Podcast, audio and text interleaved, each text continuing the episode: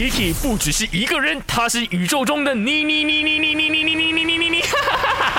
人生多难题，去看 IG Aki Chan is me，看 My 翻转 Kiki。一直吵架，一直吵架，可是呢，嘴里却说没事，没事是真没事，还是大事发生？在 IG 那边呢，看到了这位 J Celine，他 DM 我了，他说没事，在我的角度呢，可能是想要假装逞强，不过大多数说没事，还是想让，另一半可以去安慰自己。一切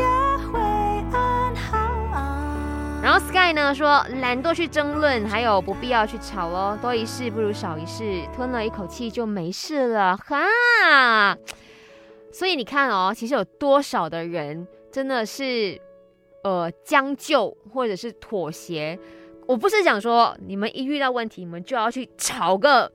你知道，达到一个呃，得到一个答案是怎么样。我只是认为了哈，第一次说没事，那可能是 OK 的。